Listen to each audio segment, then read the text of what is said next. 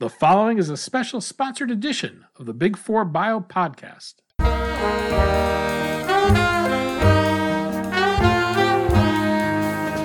Daniel Levine, and this is the Big Four Bio Podcast.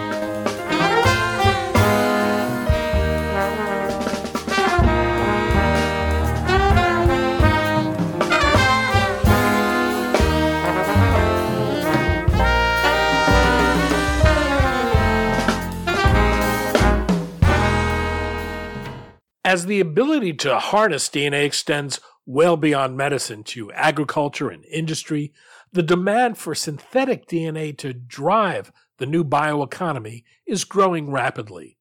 The problem has been that the traditional method of chemical synthesis of DNA hasn't changed much since it was first developed about 30 years ago and presents limits on the length of oligonucleotides that can be created. Molecular Assemblies is developing an enzymatic DNA synthesis technology designed to power the next generation of DNA based products.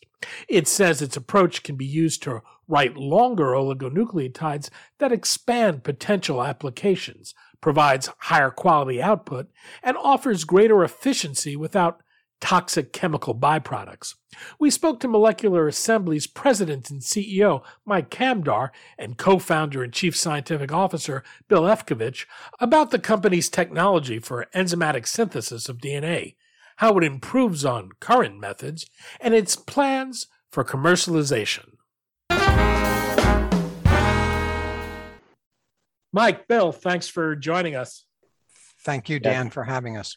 Dan, thank you so much for having us. We're, we're greatly appreciative. We're going to talk about molecular assemblies, DNA synthesis, and how the use of enzymatic processes rather than chemical processes is changing what's possible. Bill, perhaps we can begin with synthetic DNA and, and how it's used today. Um, yeah, synthetic DNA is one of the four technologies that are foundational to all modern biotechnology. So, synthesis, sequencing, PCR amplification, and now gene editing. And synthetic oligos is really like the queen of the battle, if you will. Synthetic oligos, synthetic DNA fuels all of the modern applications that are used. This is generally done through a process of chemical synthesis. Bill, when you were at Applied Biosystems, you actually commercialized the first process for doing this. How is DNA generally synthesized today? What, what does it take to actually do that? Yeah, so since the invention of the phosphoramidite chemical synthesis method in 1981 and subsequent commercialization in 1983, the chemically synthesized uh, oligonucleotide or DNA industry has grown to be about a billion dollars a year. Um, and that's done uh, by a sequential addition of a nucleotide, A, G, C, and T, one at a time, to a growing strand that's on a solid phase, generally a bead. And that's done with a completely non aqueous organic chemical process. And by and large, the companies doing this today, are they has that process evolved? Or are they essentially doing it differently? Um, yeah, they're all still using essentially the exact same chemistry that was um, introduced in 1983. There's been subtleties, there's been operational efficiency, there's been a lot of automation, there's been changes to the scale to make it more cost effective and efficient, but uh, uh, it, it really hasn't changed much since 1983 are there limitations to this process? Are there things that it can or can't do well? The limitations to the chemical synthesis of, of DNA has two primary factors. Um, the first is, is that it's an exponential decay in the amount of product that's produced, so that the longer you go, the less of the final oligonucleotide that you get. So you get more 20mer than if you try to make a 80mer. It's it's just a law of nature. It's called the exponential decay, um, and that limiting yield is what limits the economics of how long of an oligo you can make. The second limitation to the chemical method is, is that because it's uh, it's all done with organic chemistry, there's some strong acids, there's some re- other reagents that are used. You do get a certain percentage of chemical modification of the strands, unwanted chemical modification of the strands as they're being made. Uh, and and that that also again limits the the quality and the length of the molecules you can get. I think to the second part of your question, I, again, the chemical method um, of, of, synthesis is it's it's been tremendous boon. All of those other technologies in life sciences that I've described have come from the ready availability of synthetic oligonucleotides. So, like for instance, PCR primers and probes for diagnostics or probes for DNA sequencing, all of that comes out of the chemical synthesis. So if you want you know reasonably short materials 20 to 30 bases in length chemical methodology exceeds at that the yield is very high and the quality is is pretty good um, uh, it does reasonably well at making oligonucleotides that are up to 60 to 100 nucleotides in length but that's pretty much the limit and that's that's defined by the purity and your ability to purify away the product. Dan what i would add uh, just to add to what bill's saying is like still limited to 70 to 100 nucleotides even after 40 years and and and, and our goal at molecular assemblies and what we're after is to go beyond that and we'll explain as we go forward in this conversation all the upside utilities that we can access by going longer. For a lay person, what is the significance of the length of the oligonucleotide? There are lots of applications that require longer and longer synthetic um, stranded oligonucleotides, and where the chemical process just breaks down uh, as I said, things over 100 nucleotides are generally uh, not well done by the chemical method. Um, some of the there are new applications in gene editing and in gene synthesis that require longer and longer oligonucleotides, and there's a whole class of applications that are, you know, more cutting edge, and and it, it's one of those situations where if you make long oligonucleotides readily available to people, they will find new uses for them. In 2013, Bill, you co founded Molecular Assemblies. What was the need you were trying to address? What problems were you trying to solve? Well, it was exactly the need for long, pure DNA. I was well aware of the limitations of the chemical method and aware of the fact that uh, you know, for gene synthesis, for gene editing, for other applications that people wanted long, pure, single-stranded DNA, and you, that's you know just cost not effective to get those through the chemical methodology. Bill, how does enzymatic synthesis of DNA work? How does it differ from chemical synthesis? Enzymatic synthesis of DNA works by using polymerases and reversible terminators in an all aqueous process. So the methodology that we're guiding to will use entirely enzymatic addition and deprotection of those reversible terminators in a process we call FEOS for fully enzymatic oligonucleotide synthesis. The oligos will be grown on a bead or a two-dimensional surface much like is done today, and then harvested from those beads or those two dimensional surfaces. One of the advantages of the enzymatic process is it can produce longer sequences of DNA. How much longer are the sequences, and does that enable new applications that weren't possible with chemical synthesis? So we're still pushing the envelope on the length of oligonucleotides. Um, as we've said, the chemical methodology pretty much caps out at about 100 nucleotides. So, you know, that's the starting point for us is to go above 100 nucleotides and to push that as far as we can. Uh, there's a whole spectrum of needs for longer and longer oligonucleotides, anywhere from 150 nucleotides all the way up to full gene length, which are like a kilobase. And the in certain applications, take for instance the use of single stranded oligos for gene editing, it just is completely unthinkable to use the chemical method to make single stranded oligos of, of significant length. In the terms of gene synthesis, uh, the experts in the field clearly state that going into the assembly of many oligos to make an entire gene, the longer the single strand oligos that go into that, the better, the more efficient, and the higher um, producing yield that you get out of the assembly. What we've talked about is, you know, when, when Bill and I get to talk to investors or get to public presentations, you know, it, it's life sciences, the world of CRISPR, as Bill's just described. You need you, you need to edit something back in, and so the length that we provide will open doors into CRISPR. We've, we've announced a relationship with GE focused on vaccines. So two years ago, we would have said that was an aspirational goal of ours, and we've achieved that. So we're working on building vaccines uh, with our with our technology because, of course, you need longer DNA to do that. We think the whole world of agriculture, food and beverages, uh, DNA data storage. There's just so many opportunities along the spectrum that that we're interested in pursuing. Beyond the longer oligonucleotides, what are some of the other benefits of this approach?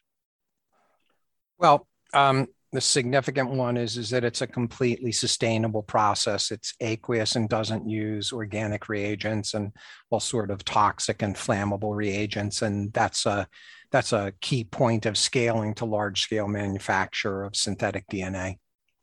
And then on top of that, I mean, just practically, um, you know, our, our relationship with GE and DARPA is the idea is to generate a six by six by six foot box that you could drop into a hot zone and make unit doses overnight. And the reality is you can't do that with harsh chemicals, right? And so, so we already have an advantage by essentially making DNA, DNA the way your body makes DNA. Are the existing enzymes a, a limit at all for you in synthesizing DNA through your process? Yes, uh, the wild type uh, template independent polymerase is not suitable for these reversible terminators. Uh, that's the reason that we um, entered into a protein engineering collaboration with Codexis in Redwood City. Well, let's talk about that. Mike, in June 2020, you announced the deal with Codexis to accelerate commercialization of enzymatic DNA. The company, as part of the agreement, also made an equity investment in the company. How do you see this partnership accelerating the work you're doing? I mean, I you know, Dan, what I what I think is that uh, Codexis is they they they've been around for more than a decade. They're a protein engineering shop. Uh, they have technology that just far exceeds what we could do in house. And so the, the example we always give is like we can make 100 variants in a month and they can make 2,000 every two weeks. So they've accelerated our program. The nicety about the relationship with Codexis is, you know, in the past, they, they, they probably spent more time doing sort of fee for service deals. This was a true partnership where they invested in molecular assemblies. They take equity as part of their, their, their fee structure. And we've really become very, very close partners. And I think, you know, what, what what's happened is, you know, they've accelerated our efforts towards commercialization. And that's what that's what Bill and I were thinking about all along. It's like a buy or build discussion, but uh, they, they've turned out to be just uh, an essential partner for us. And when you look at molecular assemblies, what's the business model? Who's the customer? Is this a, a fee for service business where someone requests a specific sequence and you provide it to them, or do you work differently with different customers?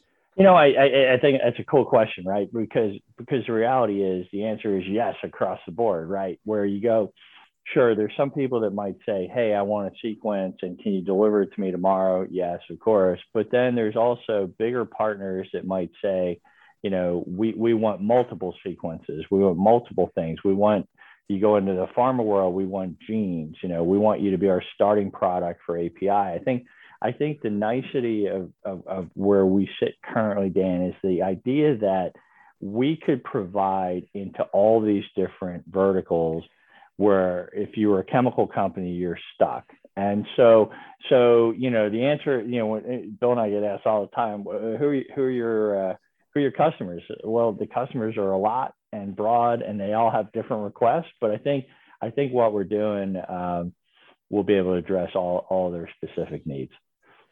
As you think about potential markets, how are you evaluating your opportunities? Is DNA for an industrial application the same value as DNA for a vaccine or a therapeutic from the perspective of the, the markets you're pursuing?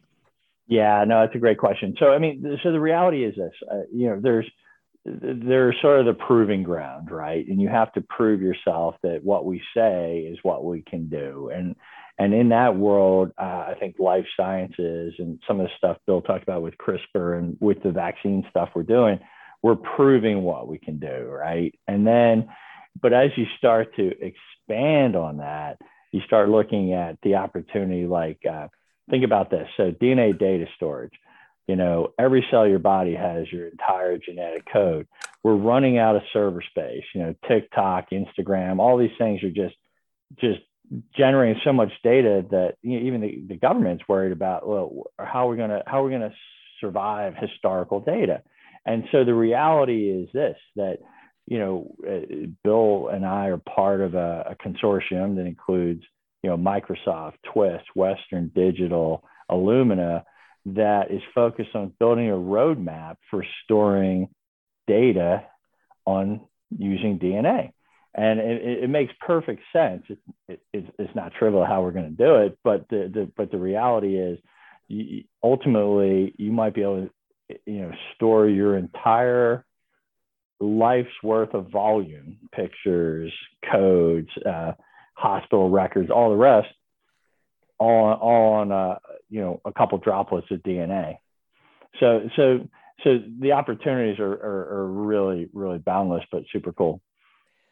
As you prepare to begin making commercial offerings, you've been going out and talking to potential customers. What have you learned in those discussions? You know, that's, that's, a great question too. I mean, I think what we've learned I might answer your question differently um, three, four years ago. So three, four years ago, you asked me that same question. I would have said it's cost, right? Cost, cost, cost, and keep the price down and, and, and so on.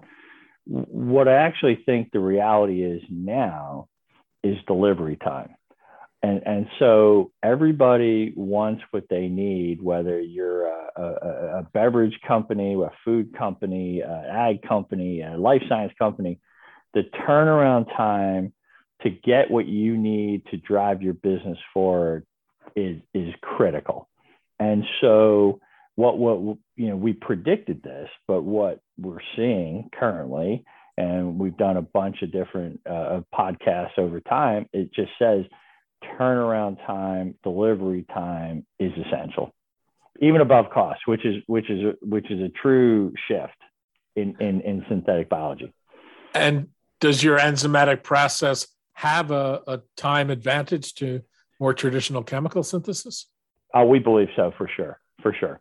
Um, you know, we, we think we can turn things around a lot quicker. You know, Bill Bill can tell you technically why that's the case, but but I think that our view of life is that uh, we can turn things around a lot faster than chemical companies. And then, you know, you know, if you order a gene through the chemical route, there's a failure. There's about 30% failure rate. And so our job is to ensure that that doesn't happen and that we can deliver things faster.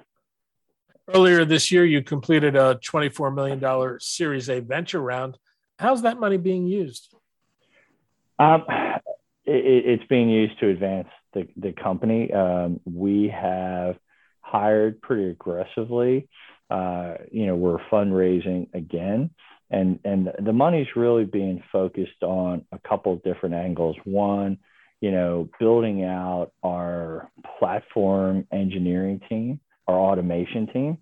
So we brought in uh, a guy named Phil Peck, who's our VP of Platform Engineering from Illumina and and the reality is you know, as Bill can attest, you know, people were doing everything by hand up until late last year, and now we're doing it on in an automated way. So, so it's really helping to accelerate the company. We've certainly added to our molecular biology team. We've added to our engineering team. We've added to our chemistry team. So, so I think the funds are really earmarked to accelerate the development of molecular assemblies. And what's the timetable right now for commercial offerings? So I think I think we'll be in a position for commercial launch full scale. I mean, what? So let me back you up. So sometime next year we'll do a key customer program. So we'll get we'll get product in the hand of customers in 2022, but the full scale uh, launch of, um, of, of of multiple lines that we're developing will be in 2023. Mike Kamdar, President and CEO of Molecular Assemblies, and Bill Efcavitch, co founder and Chief Scientific Officer of Molecular Assemblies. Mike, Bill, thanks for your time today. Thank you. Dan, thank you, Dan. Thanks for listening. The Big Four Bio podcast is brought to you by Big Four Bio, a leading aggregator service of four of the top life sciences centers in the world Boston, San Diego, Philadelphia, the San Francisco Bay Area. To subscribe for free to Big Four's daily newsletters, go to big4bio.com. This podcast is produced by the Levine Media Group for Big Four Bio. Our theme music is provided for the podcast by the Jonah Levine Collective and appears on the album Attention Deficit on Alpha Pup Records.